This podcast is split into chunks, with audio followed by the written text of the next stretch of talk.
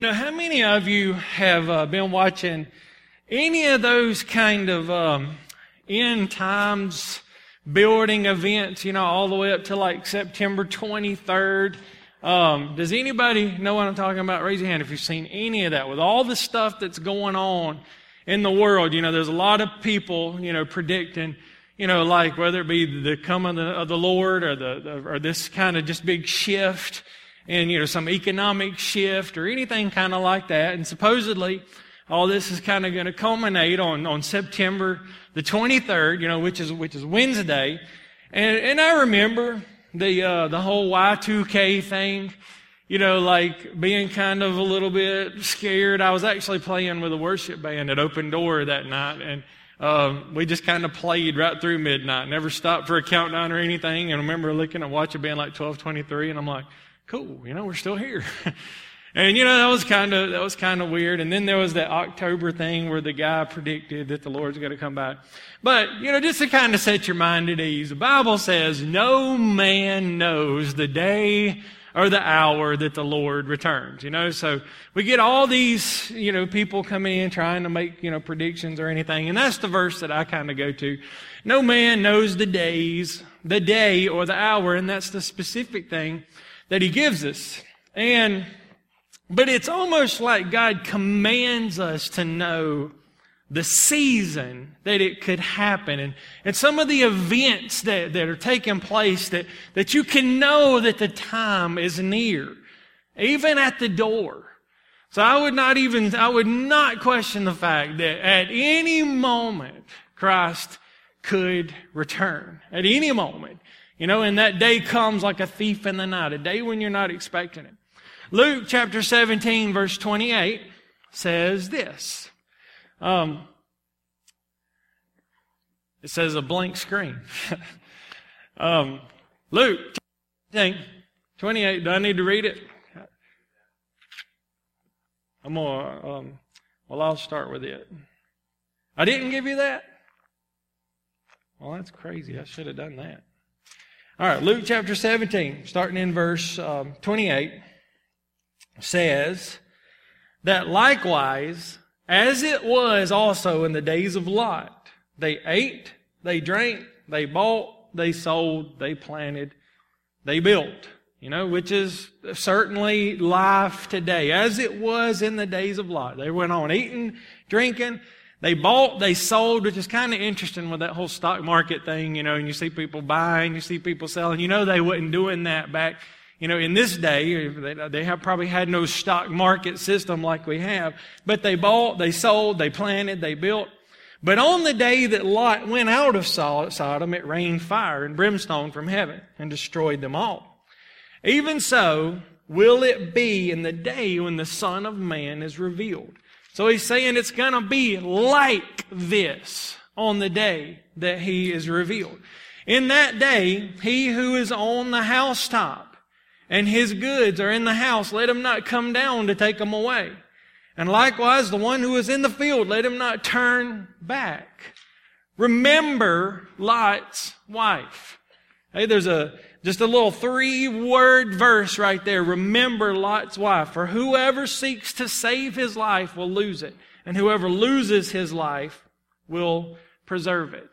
And so I'm going to kind of focus in a little bit today and possibly um, next week on those three words. Remember Lot's wife, because because the Bible says when these things begin to culminate and you see them come to pass, it's almost like a command. When for this generation that could very well see the return of the Lord, remember her. Let's pray. Father God, thank you so much for the worship team that played this morning, Lord, who played their hearts out for you. Uh, thank you for your presence being here, Lord. We want you to just fill our hearts and our lives and, and begin to just ch- to change us, Lord, to make us what you want us to be, Lord. I ask as always that as I as I bring this word, Lord, you'll open up our eyes so we can see the word in a way we've never seen it before. Open up our ears so we can hear, Lord, to truly hear. Let this word sink down into our spirits, Lord, so that it changes us. Let us not be hearers of the word only, but doers of the word, Lord, and open up our minds so we can really understand what you're saying and how we are to apply this to our lives and open up our hearts, Father, so that we may leave here um, loving you even more, Lord, even more in love you in, with you and saying, surely the presence of the Lord was in that place. There's no one like you, Lord. In Jesus' name we pray. Amen. So before I can go to uh, to Lot's wife, I think we first must remember Lot and some of the things you know that were going on, because I believe that God must snatch someone out of the world. You know, not just physically, but mentally. There must be a disconnect from love things of this world if they are to be saved. Now, Lot was connected with Abraham. And Abraham left his home country to go to a place he knew not where he was going. All God told him was to go. That was all he knew, and he went. And he took his nephew Lot with him. Okay, now we'll start with Hebrews chapter 11, verse 8. By faith, Abraham obeyed when he was called to go out to the place where he would receive an inheritance. Okay, by faith, when he was called, he just left. It was by faith he was called out of his comfort zone to go to where God asked him to go, which he did not know. And this is the faith chapter. By faith, Enoch. By faith, Moses. By faith, Abraham. You know, we, we, we see all this. And he didn't know where he was going. And so, but Abraham, here's what we know. He could not have stayed where he was and gone to, to, where God wanted him to go at the same time. The command was to leave. One cannot remain in love with an ungodly world and be set apart for the service of God at the same time. Lot missed his spot in this hall of faith. Hebrews chapter 11 verse 13 says this. And see, we should have had, um, did I not send you a lot of my stuff? Hebrews 11, 13. Wow. All right. I don't have these marked. I usually mark them, but then I never need them. Um, so Hebrews 11, 13. I'm on Hebrews. All right.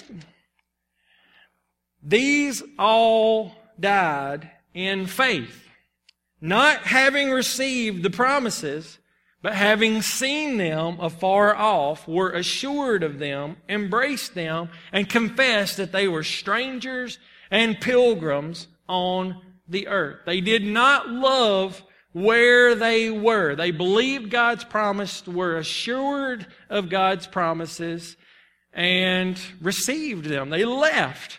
Okay, so Lot missed his spot in all of this. And why? Because he gravitated towards the sins of this world. He gravitated toward it. And, and guys, we're all in this process of either gravitating toward holiness. You're never going to go, you just arrive immediately. It's always going to be one step in front of the other. Or you're going the other way. You're gravitating toward sin. Now, Genesis chapter 13 verse 10 starts Lot's little, little journey. It says, Lot lifted his eyes and saw all the plain of Jordan that it was well watered everywhere before the Lord destroyed Sodom and Gomorrah like the garden of the Lord, like the land of Egypt as you go toward Zoar. So the first thing when they, when, when Abraham and Lot decided that their, their flocks were too many and they had to, to split up, you know, Abraham said, listen, you pick wherever you want to go. And Lot, when he lifted his eyes, he went for the more prosperous for the nicer, for the bigger, for the better, okay? And so you see him seeing that land and saying, I'm going to choose to go this way. Never stop and saying, Lord, which way do you want me to go? Abraham, you're in tune with the Lord. Where do you think I should go? You know, how about you pick? You know, you're the, you know, you're the father, you know, of, of all this. So, so what do you think? And then in verse 12, Genesis 13 verse 12, Abram dwelt in the land of Canaan and Lot dwelt in the cities of the plain and pitched his tent even as far as Sodom. So he started by looking at this far off land and saying, that's a better place. I think that's where we want to go. And then he moves his tent closer to Sodom. It's as far as Sodom. He's not quite all the way into sin yet. All the, the city of sin, Sodom and Gomorrah, but he's, he's closer. And then in chapter 14, verse 12, it says, they also took Lot, Abram's brother's son, Abraham's brother's son, who dwelt in Sodom. Now he's all the way in. He dwelt in Sodom. All his stuff, all his goods, that's where he chose to live. So the land that he thought that he wanted, you know, he started by seeing it, gravitating toward it, pitches 10, just 10, just outside of it. I'm not quite all the way in there to going all the way in. That's how this progression work. Always, always keep in mind that the process is slow, it's gradual, you almost gravitate toward it, whether it's toward holiness or whether it's toward sin. You know, the one thing I think about is uh, sometimes in my class, I always have this uh, thousand piece puzzle. And we always, you know, when we, when we put puzzles together, you just dig out all those outside pieces and you and you do the border, you do the outside that knocks off so many of them, and then you kind of push uh, colors in each one. But but I'm thinking, you know, God does not do it like that. He doesn't go ahead and kind of get the frame. He he starts from the inside. He puts the puzzle of your heart together first. You know, he finds and and he does it just like we do. He doesn't just magically. Uh, snap his fingers and there it is all put together. He still takes the time day by day to do a little piece at a time from the inside out. He, he, he does things a little different than we do. That's why he's holy. That's why he's separate. And I realize the text doesn't say remember Lot. It says remember his wife. And we know about his wife that she looked back. Lot didn't look back. He was convinced that this world and the things of it were headed for destruction. Are you convinced now that this world, life as we know it, is going towards destruction? He believed the word of God when God said, get out, escape for your life. Do you believe that? Is there, is there an urgency to, to separate your heart from the things of this world? Because that's the call from God. 2 Corinthians 6, 17. Therefore, come out from among them and be separate, says the Lord. Do not touch what is unclean. And the Bible is very clear about these things. You know, don't be sexually immoral. Don't click on pornographic websites. Don't touch unclean things that the world says you cannot have fun without these things. Don't touch what is unclean, you know, and I will receive you. You know, he says, be different than this world. Don't touch unclean things and I will receive you. That's the promise we have from him. And I even like this, even though this is 2 Corinthians 6, 17, it actually comes, it's a quotation from Isaiah chapter 52, 11. And so when you back up, I love the way Isaiah says it. Depart, depart! Exclamation point. Depart. Go out from there. Touch no unclean thing. Go out from the midst of her. Be clean. You who bear the vessels of the Lord. And I like the way they added that. You who bear the vessels of the Lord. If you are going to call yourself a Christian, a follower of Christ, do this. If this is what you would rather have, don't call yourself a follower of Christ. Be clean. Don't touch unclean things. Be clean. You who call yourself a vessel of the Holy Spirit, a vessel of the Lord. When the time came to be separate from this world, Lot's wife could not be separate. She loved this world. She loved her home. She longed for it. The world behind her meant more than the salvation before her. And this is the pattern for many. It was a pattern for many of the Israelites. When you go on after the book of Genesis and, and, and, Moses goes on to write the Ten Commandments and all this kind of stuff, you know, they were, they were slaves in Egypt and then they were taken out of Egypt. And there's many things of where people look back in Exodus over and over. Exodus chapter 16 verse 3, for example. The children of Israel said to them, Oh, that we had died by the hand of the Lord back in Egypt. Okay? Totally forgetting how they were treated. They were slaves. And then here they are because things getting a little rough in this new walk with God. Oh, that we had died by the hand of the Lord in the land of Egypt. We were better off in our old lives as slaves than we are in this new life following Christ. When we sat by pots of meat and when we ate bread in full, I mean, they're remembering the wrong things. They're forgetting the fact that they were slaves. For you, Moses, this is what you did to us. You brought us out into this wilderness to kill this whole assembly with hunger. We're going to starve to death, Moses. We were better off as slaves back in Egypt. And guys, I, I don't know if I'm the only one, but, but I know what this is like to try to separate yourself from this world and you lose friends and you lose some popularity and you lose some things and you begin to think that you got ripped off following the Lord because you see everybody else doing their own thing, this worldly. And yeah, you only see the pots of meat. You only see the fleshly stuff, the temporary satisfying things. And as I sit here and thought about preaching this word, knowing there's nobody less worthy to preach this message than me. Because I remember a moment in my Christian walk. I mean, I hadn't been married to Tanya for long, you know. I mean, I was being blessed by the Lord, but I couldn't see it. I was looking back at, at the way, at my old life, and I remember playing with this group of guys in this band.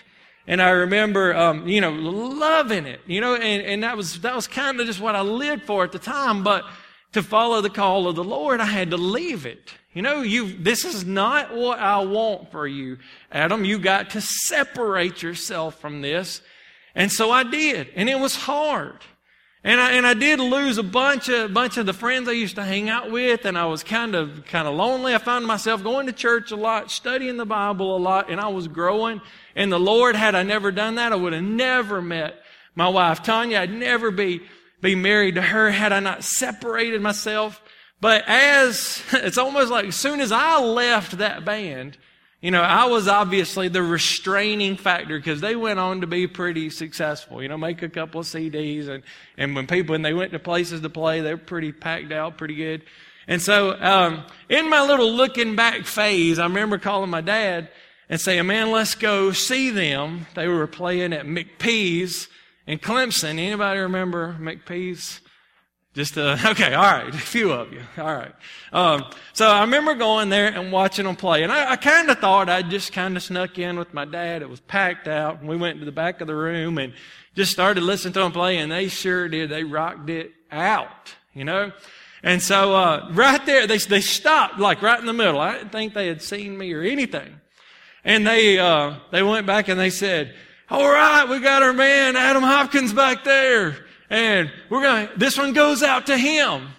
And they played a song by Drivin' N' Cryin', if you ever remember that band, and it's called Straight to Hell. You know, and uh, the song goes, I'm going straight to hell, just like my mama said. I'm going straight to hell. And I was sitting there like, that's why I left the band. I didn't want to go straight to hell. You know, I'm, I'm taking a, a different path and everything. And so, you know, that, that kind of cured, you know, temporarily, but I was just looking back and kind of longing, wondering if I got ripped off by serving, you know, this, this God. And so Tanya and I, we took off to, uh, to Free Chapel Worship Center uh, back when they had their old building and stuff. And it was you know, probably one of the greatest God moments of my life. Uh, I walk in and just the, the Spirit of the Lord was just so thick there. And um, this couple came out and they started the music and everything. And the song went, uh, When I think about the Lord, how He saved me, how He raised me, how He filled me with the Holy Ghost, how He healed me to the uttermost. When I think about my Lord, how he picked me up and turned me around, how he placed my feet on solid ground. It makes me want to shout, Hallelujah. Thank you, Jesus. Lord, you're worthy of all the glory and all the honor and all the praise. And man, it was just filling the room and the presence of the Lord was on me like never before and as much as he can speak to a person's heart. He said, Adam, nobody ever gives anything up for me and I rip them off, Adam. Don't ever look back. You don't have to ever look back. Only look at me. Only look at the cross. Only put one step in, front of the other towards me. And man, it was just the greatest moment because that's the day I stopped looking back. I met a guy named Mark Bagwell from Golden Corner Church and um, just just through this freak meeting, and he asked me if I, you know, it came out that I played the guitar, and I started playing in the praise band with them. And you know, even while I was sitting here playing today, you know, I'm like, man, playing this for you guys is a thousand times better than anything I ever got to do, you know, playing, you know, for the, for, for any other band that I've ever played for. And so I'm really appreciative of that. So I actually looked up that song, the Straight to Hell, this, uh, while I was putting this together. And the guy, um, he, he, it was about from seven or eight years ago and he's sitting down and he's playing. And before he sings the song, he, uh, he sings another song that he wrote about, about Jesus. And it's about this Pentecostal preacher that comes up and says, Do you know Jesus, son? Do you know Jesus? And the whole gist of the song is like, Well, which Jesus are you talking about? There's bobblehead Jesus, there's uh, Broadway Jesus, there's all these Jesuses that people make, you know? And then his chorus goes, But the Jesus that I know goes to Willie Nelson shows and sings Whiskey River at the top of his lungs. Okay, now that's, that's, that's his attitude for this. And soon as he finishes that, it goes into, I'm going straight to hell. And I just, I think about that, guys. I didn't deserve God's mercy. I could have easily been there easily gone that route. I didn't deserve His grace, but I stand here grateful, clean, and converted with nothing but love in my heart for my King and my God. Now, guys, I, I really, I haven't even scratched the surface of what I wanted to get to about Lot's wife. Okay, we'll probably, we'll go there, the Lord willing, next week. But what if the command that was given to Lot and his family is being given to us today. Uh, in Genesis chapter 19, verse 17. Please tell me I gave you that one. okay. Um, so it came to pass when they had brought them outside. Okay. Now this is angels going in there and getting Lot and his family. Okay? They're going in there to get them. Now, these angels have already visited Abraham and told Abraham, we are going to wipe that place out.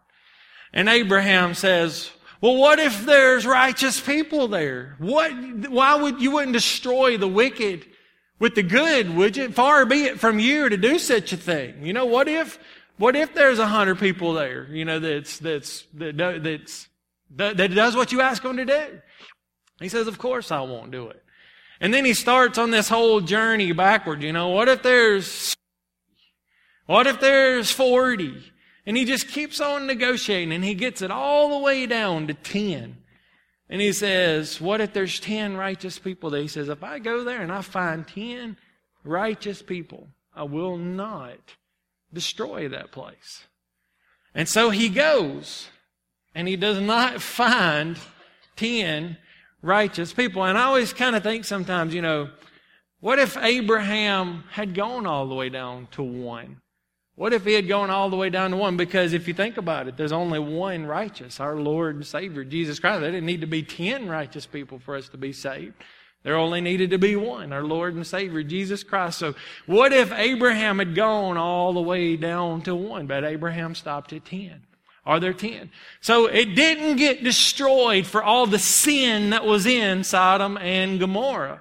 It was destroyed because he could not find 10 people. And so it came to pass when they had brought them outside that he said, escape for your life. Hey, I know that you look around and nothing's happening right now. I know you look around and it's like, well, things just go on as they've always gone on. And there's, where is this coming of the Lord that they talk about? You know, where is this destruction that the Bible kind of talks about? Everything seems to be fine. I don't see anything different. He says, escape for your life! Exclamation point. Do not look behind you at your old life. What are you looking back on anyways? What's back there that's worth your life? What's back there that's worth your salvation? Don't look behind you nor stay anywhere in the plain. Escape to the mountains lest you be destroyed. You know, as I read the Pilgrim's Progress for the probably the fifth time. You know, Christian is in a city called destruction. And he has this burden. He's like, I've got to get out of here. And everybody says, you don't have to get out of here. You don't have to believe all that stuff. But he meets a guy named Evangelist. And Evangelist says, flee. Get out of here. And he's like, where do I go? He said, there's a gate. If you'll part between the mountains, if you'll go toward the mountains, go in between the little dip and stay there and keep a straight path, you'll come to a wicket gate and they will tell you what to do. And of course, we know that Jesus Christ says, I am the gate. You know, no one comes to him except through him. No one comes to the Father except through me. Escape. So I stop it here to ask you a question. And Nate, I'd rather not have somebody come play. If you got some music you can be thinking about in just a minute. Um, what if this is the last time the altar's open? What if this really was? What if those predictors were right that Wednesday will be the return of the Lord. You got today, Monday, Tuesday, and sometimes Wednesday that He's coming back. What if this is the last service that we have this side of eternity? What if this is the last few days that you have before He snatches out those who believe in Him? Before His return? What would you do different? What would you do over these next few days? What if this is the last time you can say, God, examine my heart. Search me, O God, and know my heart. Try me and look at my, look at my ways and see if there's any offensive way in me, Lord. Show me the way everlasting. Burn away any desire that's in my heart that's not of you. What if this is the last time you can plead to God on behalf of a family member. Because I guess I didn't have him put it up there, but the only reason Lot was spared before he went to destroy it, he did, it doesn't, the Bible does not say God remembered Lot. It says God remembered Abraham. He only spared Lot because of Abraham. So just maybe this is the last chance You can plead on behalf of one of your family members. Should the Lord return at any moment, maybe He remembers you and He spares them because of you. How would you pray differently over the next few days if you knew Wednesday the Lord was to return? The only reason Lot was saved is because of Abraham. So I would like for us, as he cues the music, okay, It's just to pretend. And who knows, we may not be pretending that this is the last time that the altar is open. Okay, I know I kind of stumbled through this, this sermon. And God, but I told you from the beginning, I don't know what I'm doing up here. Okay? And y'all still let me get up here week after week. Okay? But what if this is it? If it's my last chance, I'm praying for my mom and my dad and Caroline and Jameson and my wife. I'm praying, Lord, help us get it out of us. Help us get out anything in our heart that doesn't need to be there. Beautify us. Lord, if we are your bride, help us to begin to doll ourselves up, to put our makeup on, our hair and the white dress and purify ourselves before you, O oh Lord. Help us to do that. That's what I'm praying for. I'm praying for you guys that in the last two years that I've led you in the right direction, that you're a little bit more pure because of what I've done up here, that, that I've said things to you that have penetrated your heart and changed you and made you more holy. I'm, I'm praying that all those things come together for you guys and that I've been a good leader.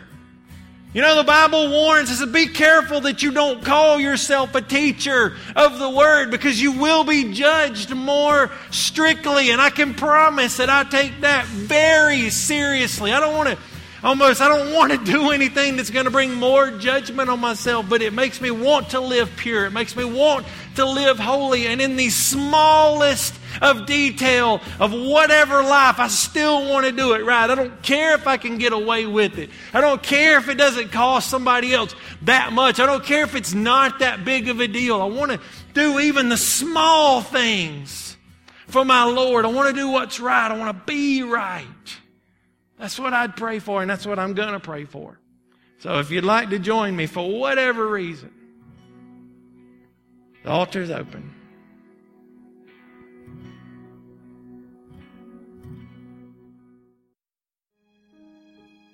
Father God, what a thought, Lord, to think that one Sunday it will be our last Sunday. It'll be our last opportunity that we had on this side of heaven to honor you and to lift up your name, Lord. May we treat every Sunday like it's our last. May we treat every day like it's our last. Lord, fill us with your Holy Spirit and burn away our desires for absolutely anything that's just of us and of this world. And just burn away those desires. And Lord, give us the desires of you, Lord, of your Son Jesus. May we strive to be like him. Do the things that he did. Say the things that he said. Lord, we know you are transforming us and making us more like him. Every day that we choose to walk with you, every day we choose to read your word and apply your word. Lord, there's no one like you. I pray that you have moved and that you have spoken in spite of the weakness of your servant here, Lord. I love you. I praise you. I ask that you go with us throughout this week and let us be the lights of this world, Lord, and may other people see our light so shine before men that they glorify you our Father in heaven. In Jesus' name we pray. Amen.